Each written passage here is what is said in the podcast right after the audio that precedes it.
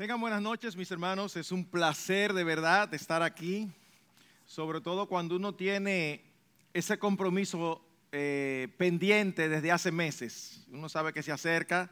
Hay personas queridas aquí en Puerto Rico que hacía mucho tiempo que no veíamos y entonces nos animaba eh, saber que nos íbamos a volver a ver. Aparte de que siempre es un placer poder compartir la palabra de Dios en los diferentes ámbitos. Eh, en esta noche vamos a estar tratando dos temas que es prácticamente imposible que no nos toque algo. A veces uno escucha algún tema y uno dice, sí, muy bien, pero como que no tengo ninguna situación particular. Yo creo que todos, en mayor o en menor grado, vamos a ser eh, confrontados. Y mi primer tema puede parecer algo demasiado elemental ¿Qué es un matrimonio cristiano? Qué sencillo, ¿eh? Oh, pastor, pero eso está claro. Aquel que está compuesto por dos cristianos. Empezaste bien. Vamos a ver si seguimos así. Permítanme orar de nuevo para entonces. Señor, no oramos porque sea una costumbre evangélica. Oramos porque somos conscientes que separados de ti no hay nada que podamos hacer. No importa cómo hablemos, solamente tu Espíritu Santo puede dar convicción. Solamente tu Espíritu Santo puede transformar. Pero nuestra esperanza son tus promesas y lo que tú nos enseñas en tu palabra, de que el elemento que tu Espíritu Santo utiliza para transformar es precisamente tu palabra. Tú has querido traspasarla a través de vasos frágiles, limitados y pecadores como nosotros, sino a través de ángeles para que la gloria sea solamente tuya. Líbranos de aquello que no sea conforme a tu verdad y danos libertad en el Espíritu para traspasar tus principios y verdades. Bendice a cada matrimonio aquí presente. Te lo pedimos en el precioso nombre de Jesucristo. Amén. En más de una ocasión, eh, contado el casos que se dan en mi oficina. Eh, en una ocasión, un matrimonio con dificultades, expresándome la naturaleza de sus conflictos. 45 minutos, una hora, ellos explicándose. Mi voz solamente se oía así de vez en cuando cuando decían algo que yo no entendía. Escúchame, tal Ok, eso era lo único. 45 minutos, una hora, ellos expresando el problema. Y cuando ellos terminan de hablar, la primera pregunta que yo les hago es, déjenme hacer una pregunta. ¿Ustedes son cristianos? Me miran extrañados y me dicen, pastor, pero nosotros somos miembros de esta iglesia. Dice, yo lo sé. Pero yo no le estoy preguntando si ustedes son miembros de esta iglesia. Yo les estoy preguntando si ustedes son cristianos. ¿Y por qué usted pregunta eso? Bueno, porque ustedes tienen 45 minutos, una hora expresando un problema. Y todo lo que yo he oído es que él tal cosa, aquella tal cosa, y entonces a mí no me gusta, él se siente, yo me siento esto, que yo. Y el Señor no sale por parte. Es como que ustedes entraron aquí a la oficina y le dijeron al Señor, Señor, tú puedes hacerme un favor, espérame allá afuera. Déjanos entrar a nosotros dos solos.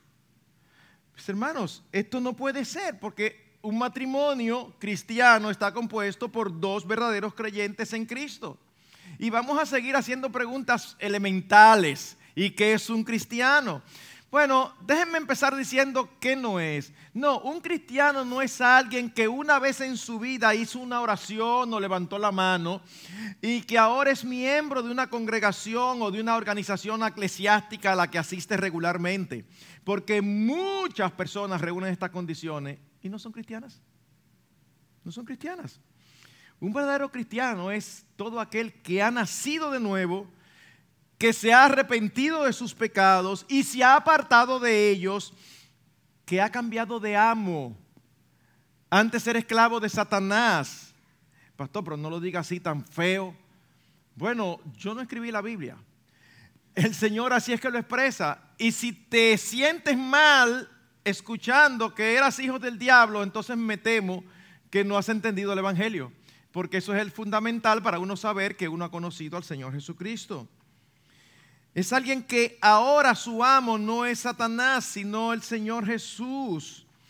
Es alguien que ha recibido a Cristo no solamente como Salvador, sino como lo que Él es. Algunos hacen diferencia. No, Él recibió a Salvador, como Cristo como Salvador, pero todavía no como Señor. Es que Cristo es Señor. Tú lo recibes como lo que Él es o tú no lo recibes.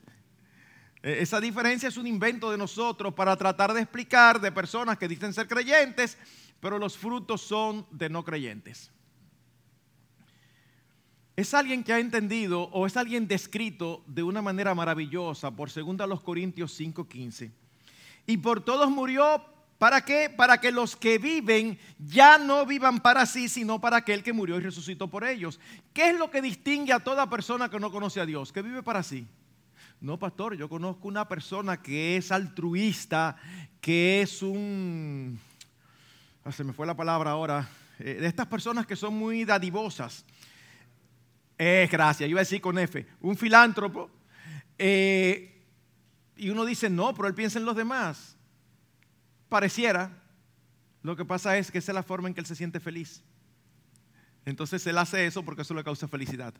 Porque si no se la causara, entonces no lo hiciera.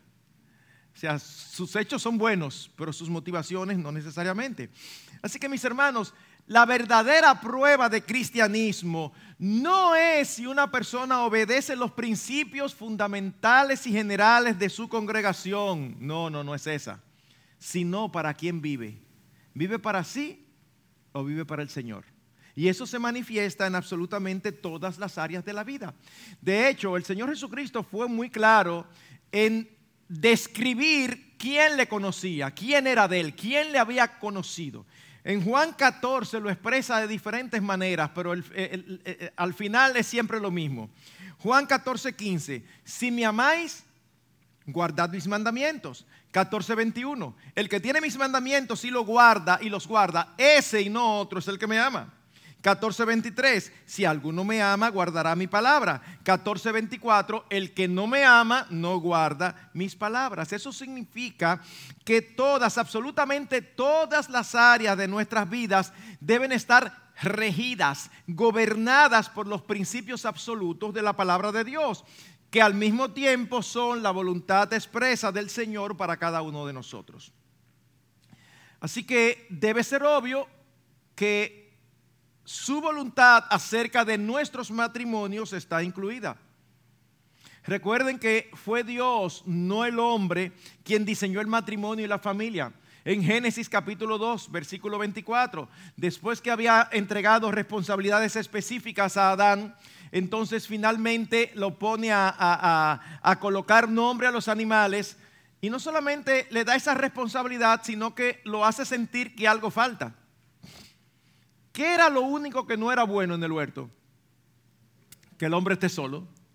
Y eso fue resuelto. Y el Señor le trajo a Eva, crea a Eva.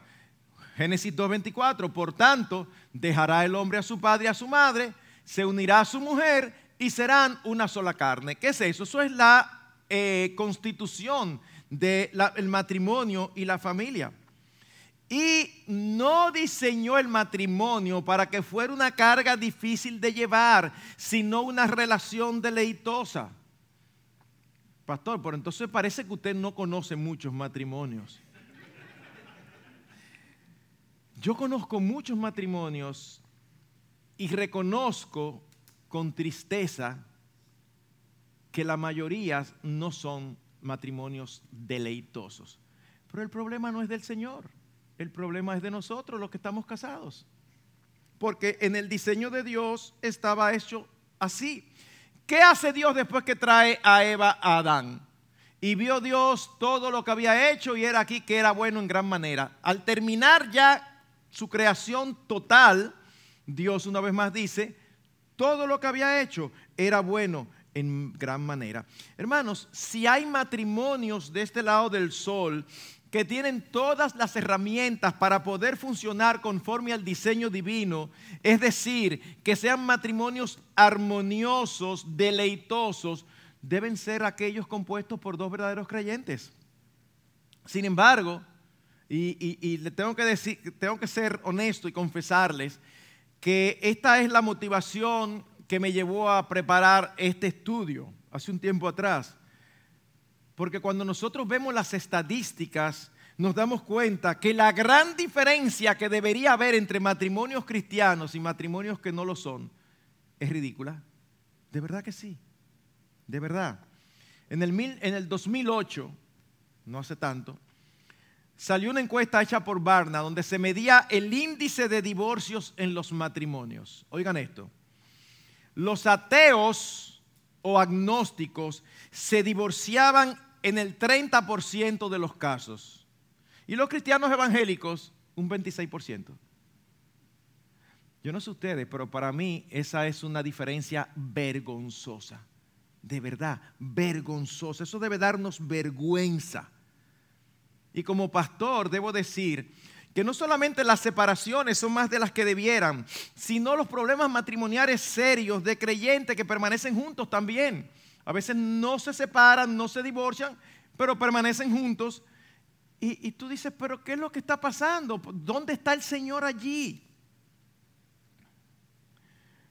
Dios expresó claramente su ideal y Jesucristo lo mencionó en Mateo 19:6. Lo que Dios ha unido, no lo separe el hombre. Ese es el ideal de Dios. Hermanos, en la Biblia nosotros solamente vemos tres situaciones, tres, uno, dos y tres, solo tres situaciones en las que Dios aprueba una separación, después de haber hecho un juramento y un pacto matrimonial delante de su presencia. Adulterio, Mateo 19, 9, a no ser por causa de fornicación, eso es lo que es llamada la cláusula de excepción.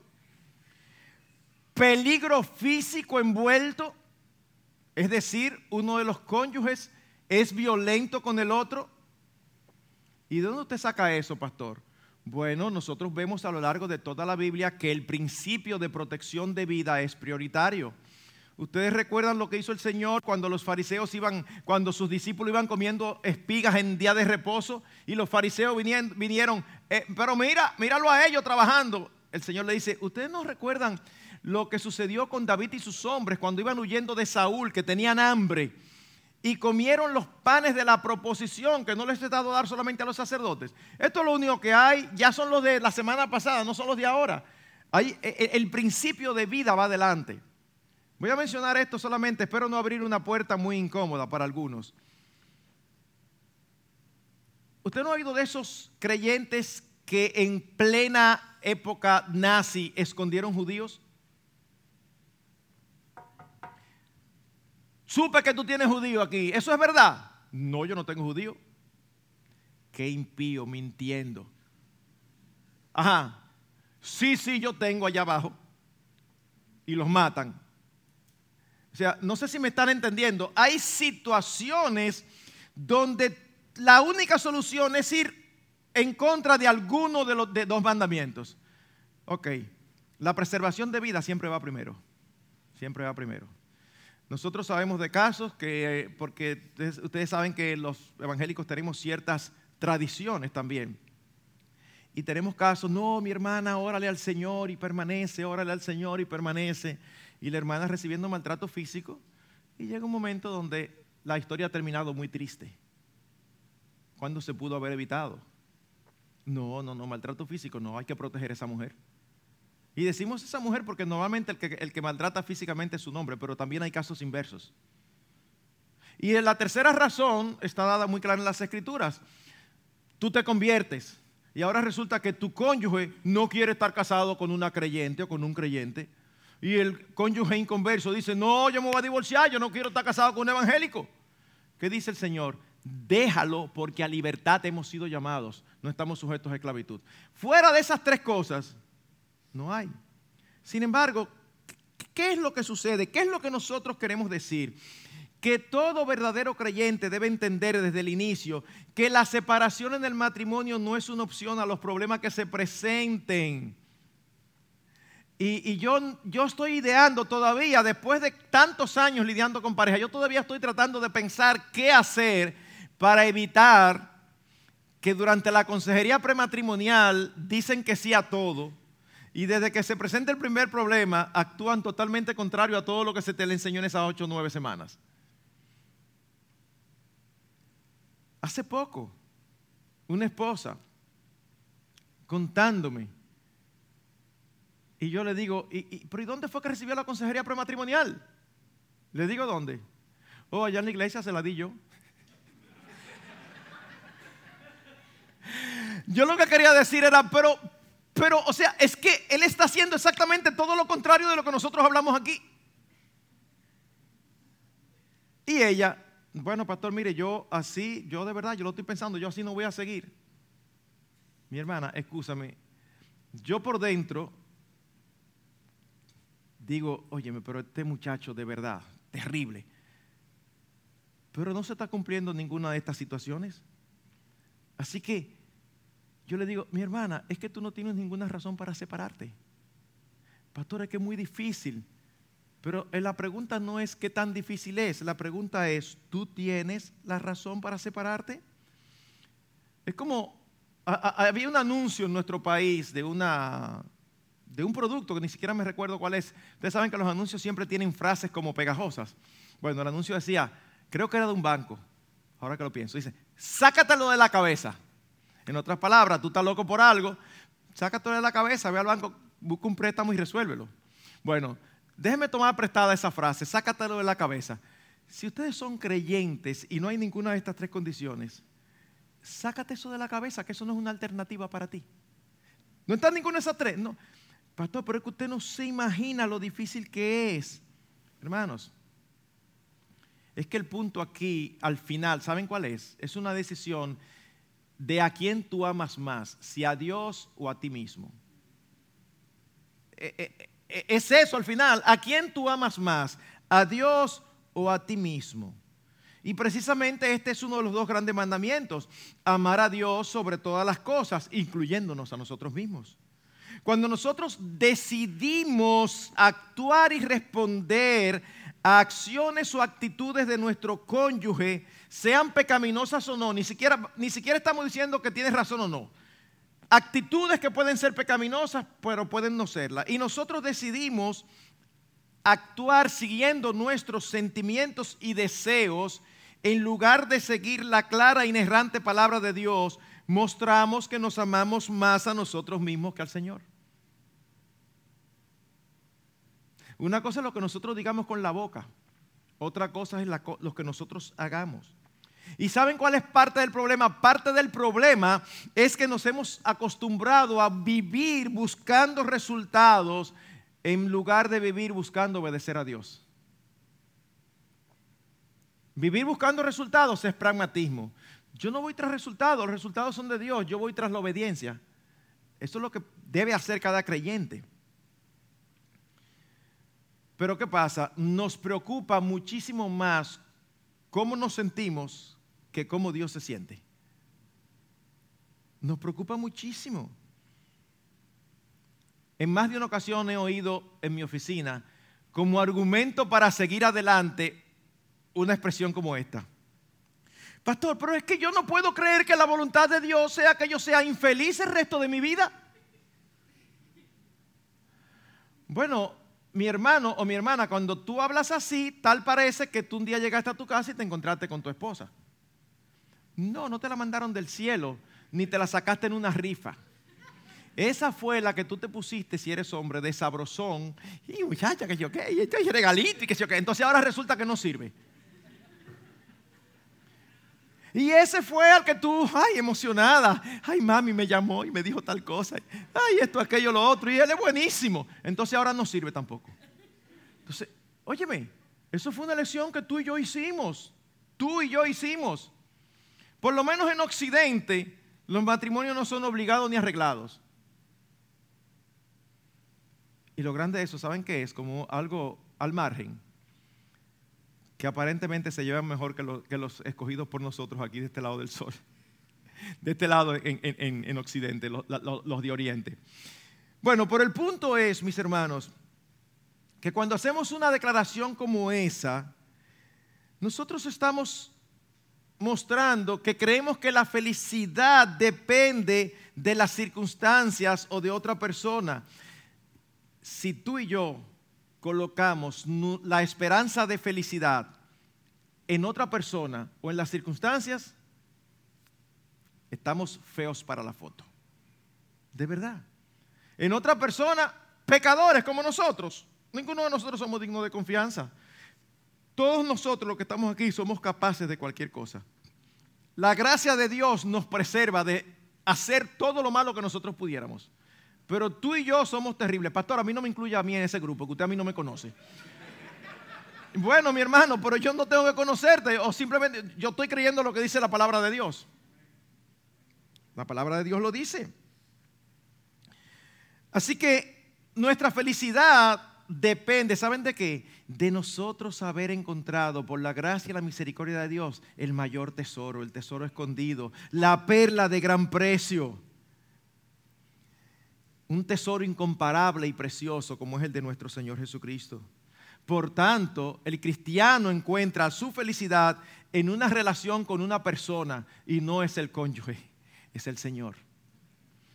Es, en el Señor que nosotros debemos buscar nuestra felicidad. Porque si no, estamos destinados al fracaso.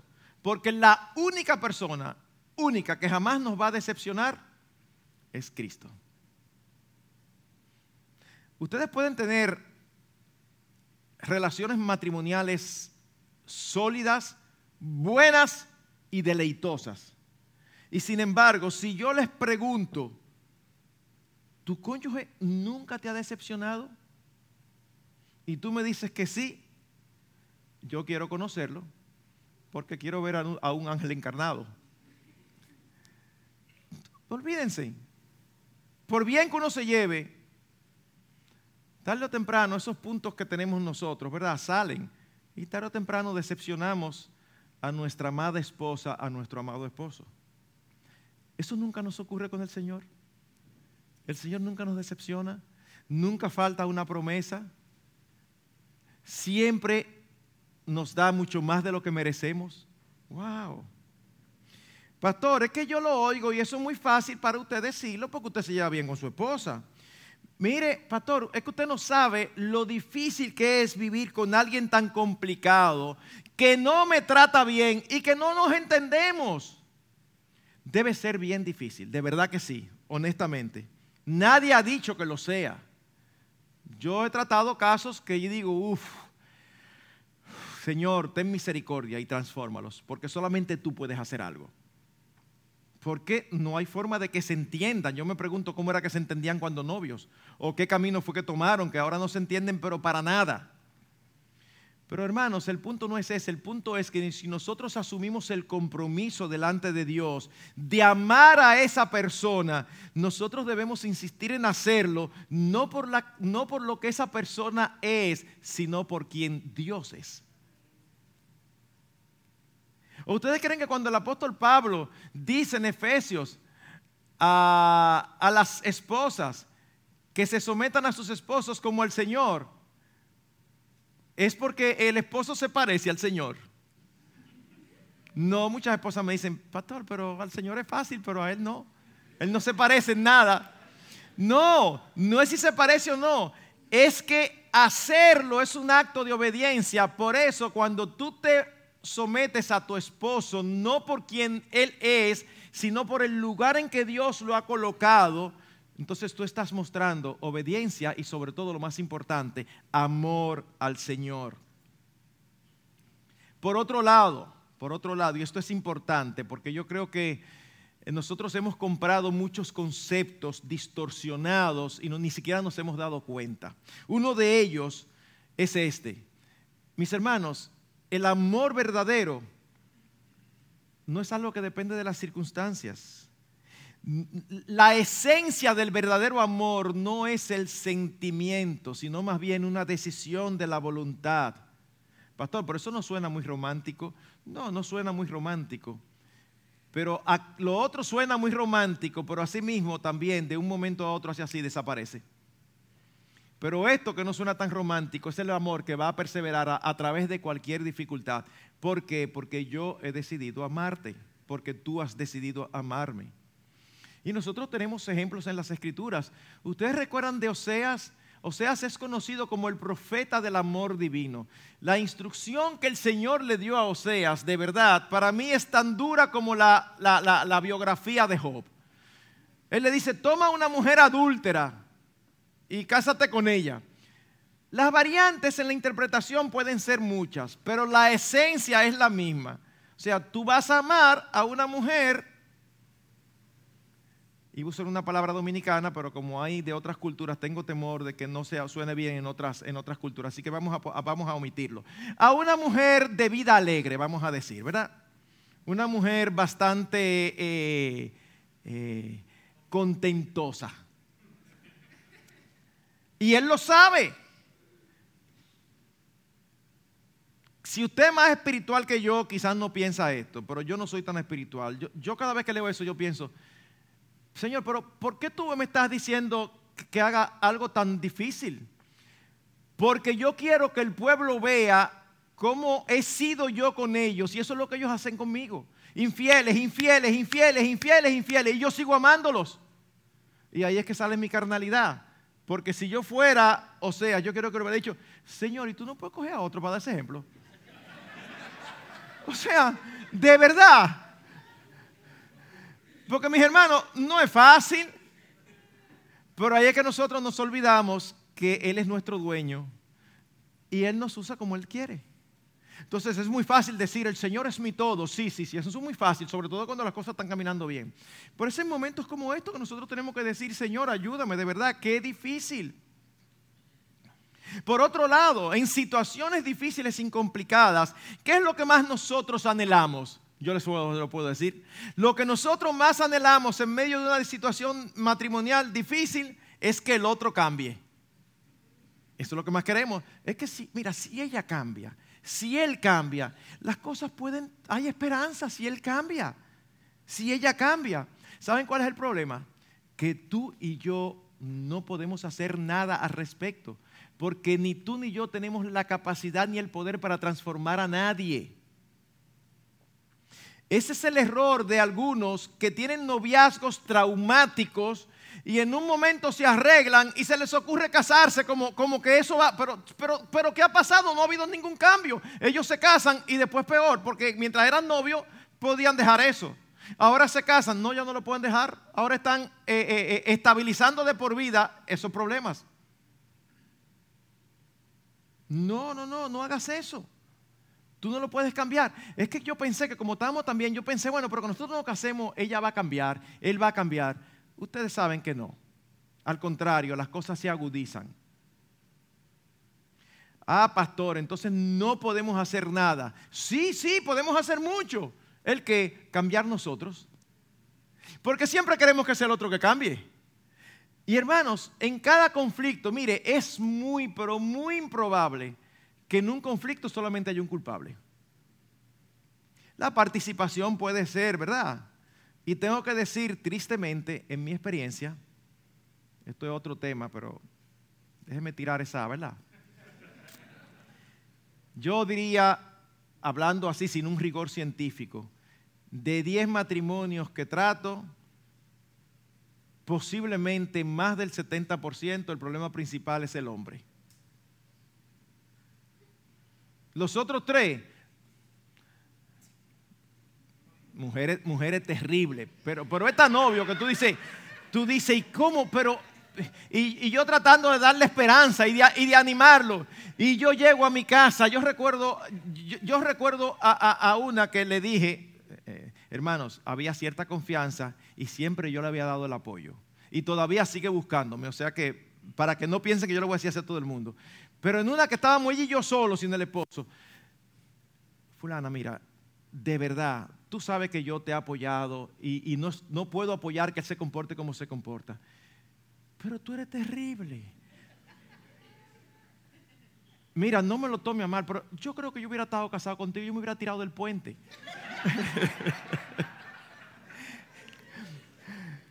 Ella me digo, eh, por la confianza, es para decirle, por favor, años, años tratando de decirle, sé abierta, sé comunicativa, habla con él, no le escondas cosas. Eso es algo elemental. Y un día está ella buscando consejo conmigo y él la llama, yo me doy cuenta que es él y yo la veo que le dice, eh, haciendo una diligencia. Yo digo, qué cosa más grande. O sea, ella incapaz de decirle, estoy aquí con el pastor Marcos, no haciendo una diligencia. Y cuando tranca le digo, fulana, pero ¿por qué tú le dices? No, porque, pero es que es, el tipo de cosas que yo estoy cansado de decirte que tú tienes que cambiar.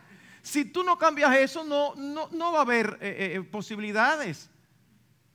Entonces, no, mis hermanos, nosotros no podemos cambiar al otro, pero sí podemos y debemos cambiar nosotros. Por eso es que digo que muchas de las causas de los fracasos matrimoniales es que los cónyuges se casan soñando con ser felices. Pastor, ¿y qué tiene eso de malo? Bueno, no te puedo decir que tiene algo de malo, pero para usar una terminología bíblica, pero yo te muestro un camino aún más excelente. ¿Por qué mejor tú no te casas soñando con hacer feliz al otro? ¿Y cuál es la diferencia? Cuando yo me caso soñando con ser feliz, mi felicidad depende de que el otro me siga tratando como me ha tratado hasta aquí. ¿Y si el otro cambia? Se me va la felicidad.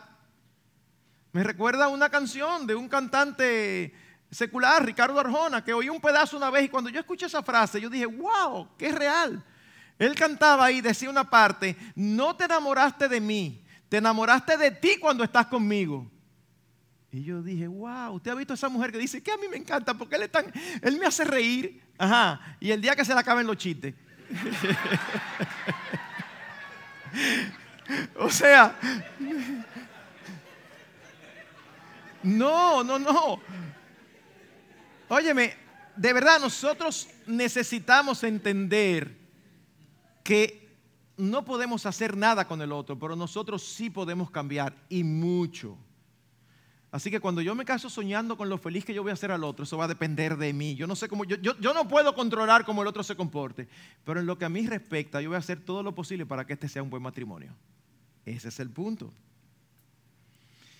Hermanos, recordemos, Dios diseñó el matrimonio para que fuera una relación permanente y deleitosa y nos dejó en su palabra los principios a seguir para que esto fuese posible. No podemos ignorar o desobedecer estos principios y pensar al mismo tiempo que nos va a ir bien. Es impresionante la cantidad de veces que yo encuentro en la consejería matrimonial dos palabras chiquitas, pero que yo las detesto cuando las encuentro juntas. Sí, pero. Cada vez que yo escucho eso, Ustedes saben que los pastores tenemos fama de que por fuera nos quedamos eh, como si nada, ¿verdad? No, no se crea, uno por dentro tiene sus emociones, pero como consejero uno tiene que quedarse muy tranquilo. pero cada vez que yo digo que oigo sí, pero es como que, ay, no, se lo traduzco. Cuando tú le explicas algo a un hermano, a una hermana, y te dicen sí, pero lo que está diciendo, sí, pastor, lo que usted dice es verdad que la Biblia dice eso, pero en mi caso es diferente. No es diferente nada. Lo que pasa es que todo el mundo siempre cree que en su caso hay circunstancias atenuantes. Hay que estar en mi lugar para entender. No hay que estar en tu lugar. Lo que hay que es conocer las escrituras y aplicarla a tu situación, a tu situación, a tu situación y a la mía. No hay que estar en el lugar de nadie. Es sencillamente creerle a Dios y aplicar los principios. La Biblia tiene principios para todo el matrimonio. ¿Cuáles son algunos? el principio de la prioridad. ¿Qué significa eso? Tan pronto tú dijiste sí, acepto, tú estás diciendo, de aquí en adelante la persona más importante en mi vida de este lado del sol va a ser esa mujer y ese hombre. Pero ustedes saben lo que ocurre en Latinoamérica, ¿verdad? Porque en, los anglosajones no son así, pero en Latinoamérica, no, mis hijos, no, mis hijos, mis hijos van primero. No, tus hijos no van primero. Y si tú te casas pensando que tus hijos van primero, mejor no te cases. Porque no puede funcionar bien el matrimonio a lo Fran Sinatra, a tu manera. No, no, no, no, no puede funcionar. nosotros tenemos que creerle al Señor. Nos casamos. Cuando me, cuando me toca eh, eh, trabajar con matrimonios que van a formar lo que se llama una familia reconstituida, porque ya hay hijos, ya sea por pecados del pasado, ya sea por divorcios, por viudez, hago lo que no hago con ningún matrimonio. En la primera sesión, yo les pregunto de la manera más cruda posible. Antes de iniciar, yo quiero, que usted, yo quiero hacerles una pregunta. Y sobre todo al que tiene hijos. Si los dos tienen, se la hago a los dos. Pero los que tienen hijos, les digo, tú estás consciente que si tú te casas con ella, o si es el caso de ella, si tú te casas con él, en el momento que ustedes se casen, ella o él debe ser más importante que tus hijos. a veces le tiembla la boca para responder. Sí. Pero uno ve como el temor. Bueno, mis hermanos, de verdad, eso es un principio. No podemos pretender que el matrimonio funcione al estilo nuestro o con los principios culturales, sino con los principios bíblicos. El principio del amor a la manera de Dios. Lo que yo dije hace un rato, el amor es una decisión de la voluntad, más que los sentimientos. Cuando uno va primero a los Corintios 3, el amor no está descrito con adjetivos. El amor es sentirse cosquillitas. No, no, no, no. Se está descrito con verbos. ¿Qué significa verbos? Acción. Yo te amo, yo actúo y hago lo que tengo que hacer. Los principios acerca de la buena comunicación que vamos a mencionar en la próxima sesión. Los principios para el manejo de conflictos, que también vamos a mencionar en la próxima sesión. El principio de las principales responsabilidades del cónyuge. Cuando esas responsabilidades se violan, no puede funcionar bien un matrimonio. Cuando la mujer se casa con un esposo diésel, ¿verdad? De esos que tienen tres velocidades, lento, más lento y parado. Y resulta que ella es una típica mujer de ahora, porque esos son los típicos hombres de ahora, y ella es una típica mujer de ahora, que cuando él está prendiendo el vehículo y ella hace rato que va lejísimo, entonces si ella se desespera y en un momento, humanamente hablando, pásame, ven, déjame coger el control, que tú, tú, tú no resuelves. Es, muy, eso es muy común. Uy, no, no hagas eso. De ahí en adelante todo va a ser un desastre porque vas a trastocar el diseño de Dios. Y al final, y yo no estoy hablando aquí de teoría, estoy hablando de casos que conozco. Al final, cuando llegan a ancianos bajo el mismo techo, ¿saben lo que sucede? Hay una amargura por parte de ese hombre que no sabe por qué es. Claro, porque le quitaron su responsabilidad. Y la mujer tiene una amargura también porque dice que el hombre no resuelve. Era verdad que no resolvía mucho, pero si tú de lo poquito que resuelve tú se lo quitas, entonces, eh, eh, eh, ¿entiendes? Es mejor, vamos a trabajar con ese hombre a ver si asume su liderazgo. Esos principios están allí. Los principios acerca del manejo del dinero que vamos a ver mañana, si el Señor así lo permite. Y los principios acerca de la intimidad en el matrimonio. Hermanos, todo eso está regulado por el Señor y hay principios para nosotros ponerlos por obra. Pero ¿qué pasa? A la hora de casarnos o a la hora de escoger compañero, eh, el problema es que tendemos a prestar más atención a lo externo que a lo interno.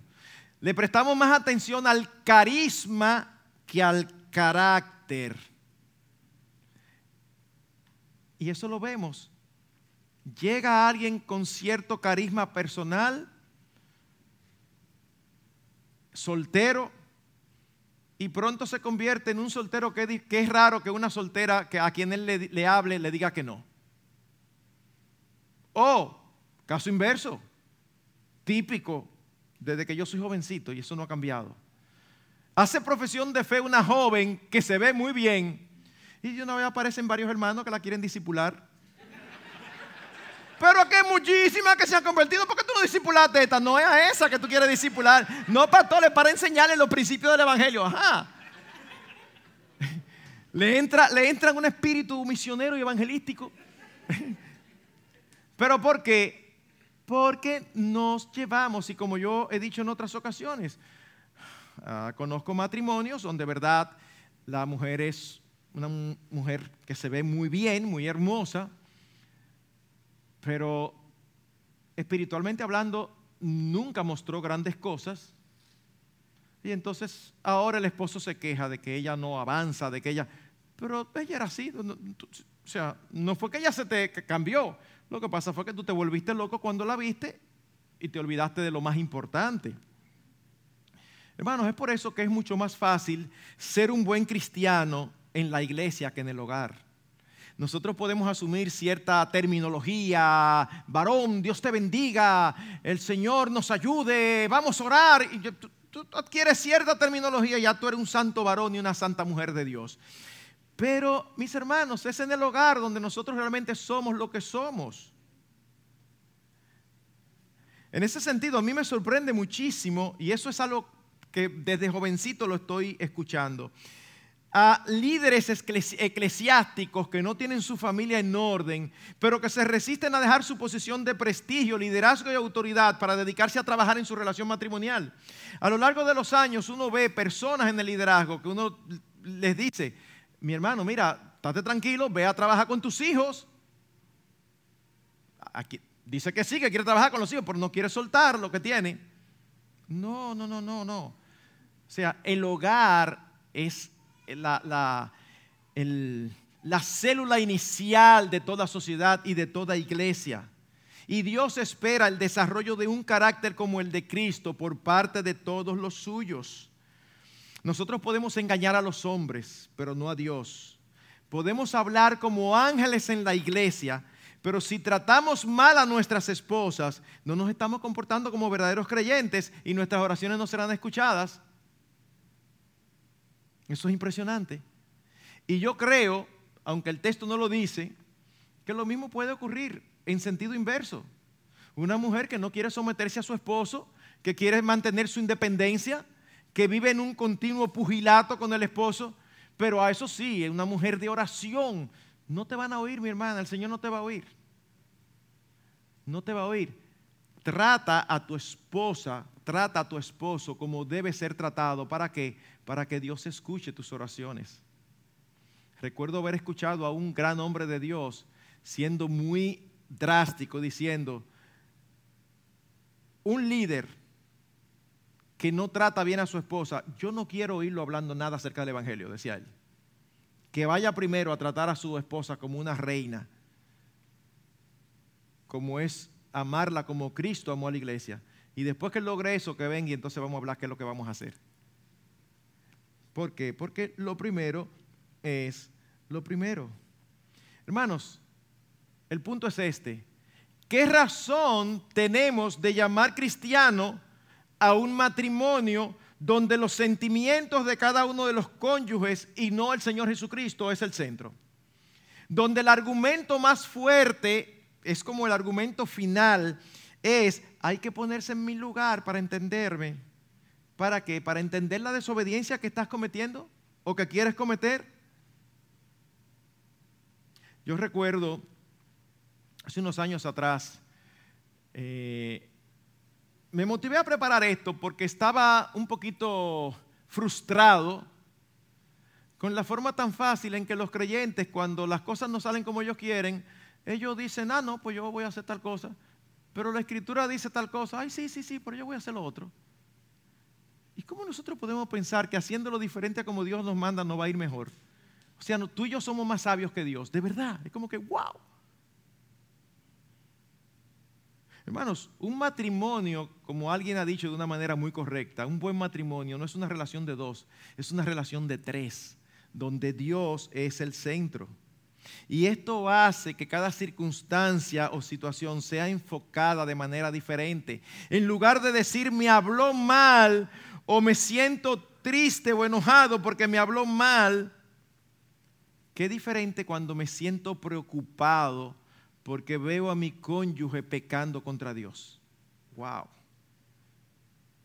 En lugar de dedicarme a demostrar que yo tengo la razón o a vindicar mi nombre que fue ofendido, mi principal preocupación va a ser el nombre de Dios, que ha sido mancillado. Y lo que yo anhelo es subir un arrepentimiento y un alejamiento de esa conducta por amor a Él o a ella. Todo esto puede parecer muy difícil para nuestra carne. Y ciertamente lo es, mis hermanos, de verdad. No podemos decir lo que no es, ciertamente lo es. Pero no tenemos excusas para seguir los dictados de nuestra carne. Porque tenemos todos los recursos dados por Dios para obedecerle. Si somos verdaderos creyentes, cuando nos convertimos, nos fue dada una nueva naturaleza que es capaz de obedecer a Dios, sin importar las circunstancias. De modo que si alguno está en Cristo, nueva criatura es, las cosas viejas pasaron y aquí todas son hechas nuevas. Precisamente de eso fue que nos libró el Señor, de la esclavitud a nuestros pecados. Y aún como me gusta expresarlo, de la esclavitud a nuestra propia personalidad. La cantidad de veces que nosotros justificamos un pecado por decir, pastor, es que yo no soy así o yo soy así. Es que no importa cómo tú y yo seamos. Lo único que importa es cómo Dios quiere que seamos. Pero aparte de eso, Dios nos dio su palabra para que ya no vivamos guiados por nuestros deseos, instintos o circunstancias particulares. Ella es lámpara a nuestros pies, es lumbrera a nuestro camino. Y nos dio su Espíritu Santo no solo para entender su palabra, sino también para que nos capacitara y nos fortaleciera para cumplirla. Hermanos, es interesantísimo que antes de Efesios 5, 22 al 33, que es la porción más amplia del Nuevo Testamento, donde se mencionan las responsabilidades del esposo y la esposa, es interesante que apenas cuatro versículos antes de esta porción, es decir, el versículo 18, se nos habla de ser llenos del Espíritu Santo.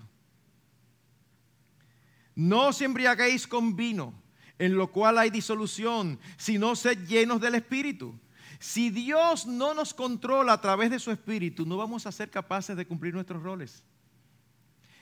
¿Es difícil? Sí. Pero cuando el Espíritu de Dios nos llena, somos capaces, por su gracia, de hacer no lo que queremos, sino lo que debemos. Y eso hace todo. Un autor comentando acerca de este pasaje en, en Efesios 5:18 dice, el ministerio del Espíritu en nuestras vidas es lo único que va a prepararnos en la forma adecuada para poder hacer frente a los retos del matrimonio.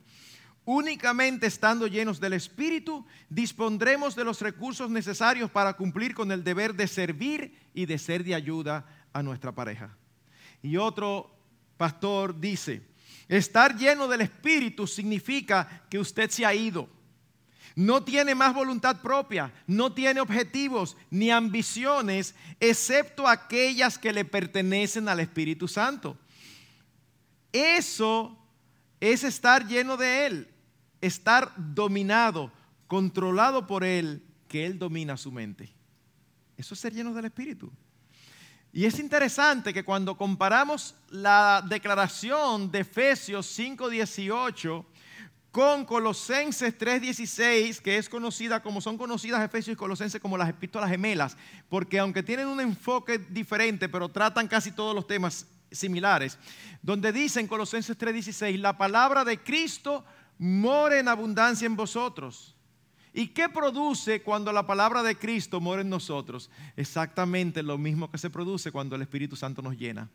Así que ser llenos del Espíritu Santo y ser llenos de la palabra son condiciones que se dan similares. Los resultados son los mismos. Así que mis hermanos, si tú y yo somos cristianos, nosotros estamos llamados a reflejar la gloria de Dios a través de nuestros matrimonios. Y si queremos que nuestra relación sea como la que Dios diseñó desde el Edén, necesitamos una buena relación con Dios. De hecho, me encanta, yo sé que lo he dicho muchas veces, pero es que no he encontrado otro ejemplo tan bueno, por eso lo repito.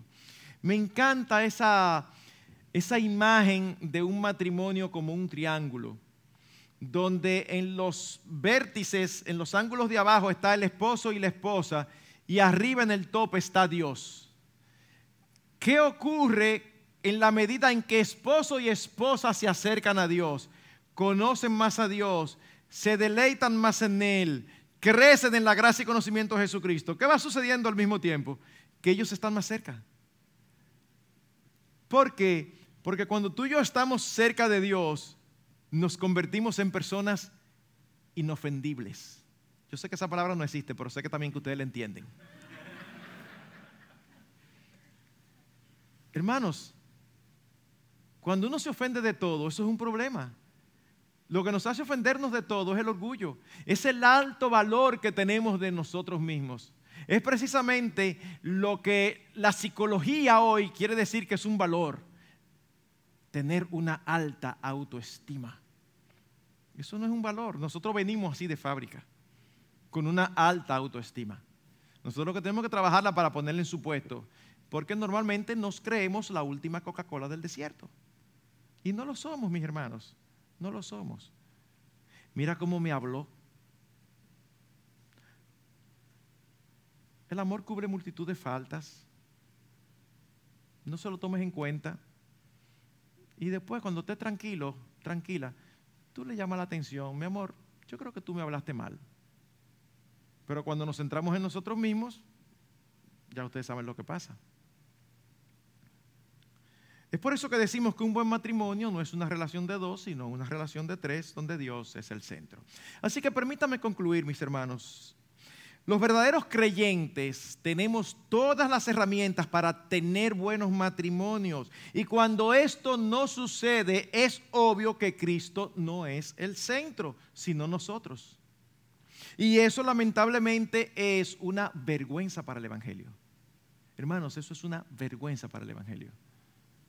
Como cristianos debemos proclamar a Cristo, no solo con nuestras voces individuales, sino también con nuestras vidas, y eso incluye nuestros matrimonios. La relación escogida por Dios en la eternidad para representar la relación que Cristo iba a tener en el futuro con su iglesia, ya en esta época en la que estamos, no fue la de una mamá y una hija, no fue la de dos hermanos, fue la de el esposo y la esposa.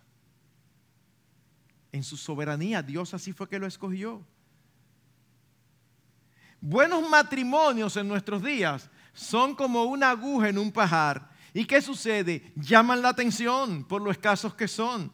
Y cuando los que no conocen al Señor hablan o comentan al respecto, es una buena oportunidad para hablar de nuestro bendito Salvador. Yo no los conozco a ustedes, pero yo voy a dar un par de ejemplos y yo sé que ustedes van a decir, me pasó eso mismo, pastor, ¿cómo usted lo sabía? Porque son ejemplos típicos usted es fiel en hablar del Señor y sus compañeros de trabajo saben que usted es creyente y siempre están criticando y bromeando. Pero al mismo tiempo, si usted es un buen creyente y tiene una buena relación con su esposa, con su esposo, ellos también lo saben. Así que cuando el esposo dice, déjame ir a casa temprano porque mi mujer con el embarazo está teniendo malestar, déjame ayudar a fregar los trastos, a fregar los platos. Ahí están los amigos. Oye, este, la esposa lo domina. Sí, llámala y pídele permiso. Mi amor, tú me das permiso de salir con mis amigos.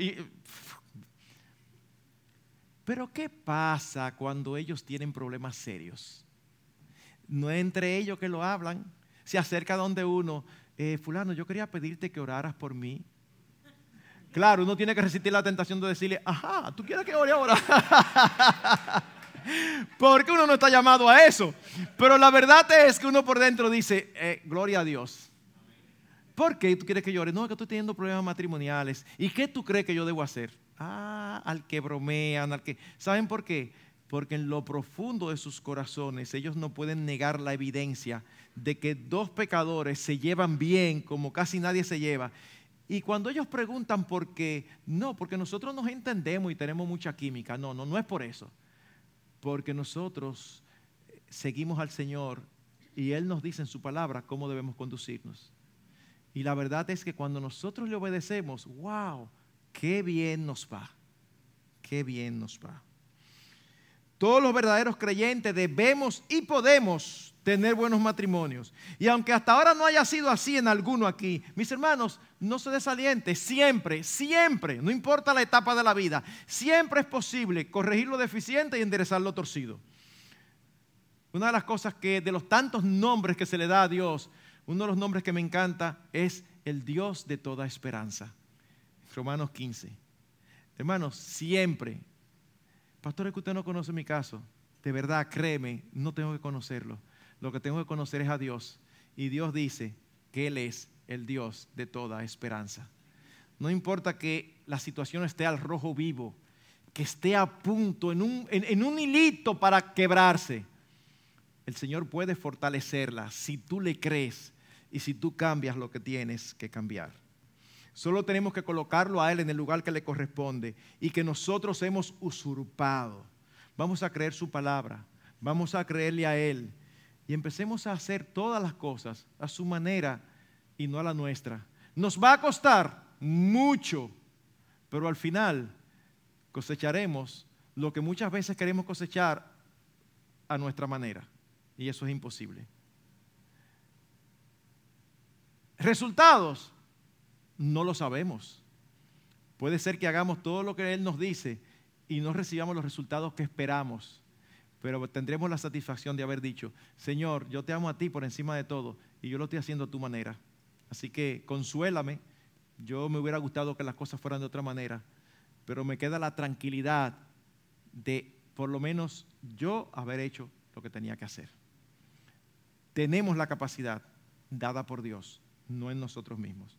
Así que mis hermanos, matrimonios cristianos, comportémonos como tales. Dios debe ser el centro. Señor, nosotros sabemos que es mucho más fácil decir estas cosas que hacerlas, pero precisamente por eso vino Cristo, porque si hubiéramos podido, no hubiera tenido que venir. Él vino a restaurar lo que era imposible por nosotros. Él vino a dar salvación a pecadores como nosotros.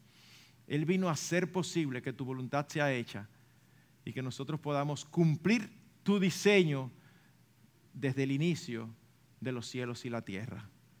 Bendice a cada matrimonio aquí presente. Si hay algún matrimonio o algún cónyuge que no te conoce, que no se ha arrepentido de sus pecados, dale convicción, Señor, porque su problema nunca va a ser matrimonial, porque no es un problema horizontal, su principal problema es vertical, es contigo, porque aunque no lo quiera, algún día va a cerrar sus ojos y va a tener que darte cuenta. Y si no se ha arrepentido de sus pecados, Señor, qué triste. Pero Señor, aquí hay la gran mayoría de creyentes casados. Ayúdalos a creer tu palabra y a glorificar tu nombre, no solamente como individuos, sino también como matrimonio que los demás puedan pensar de la relación de Cristo y su iglesia como una relación deleitosa, porque los ve y los conoce y dice, wow, mira cómo se aman. Ayúdanos, Señor, te necesitamos. Obra por tu Espíritu, te lo pedimos en Jesucristo. Amén.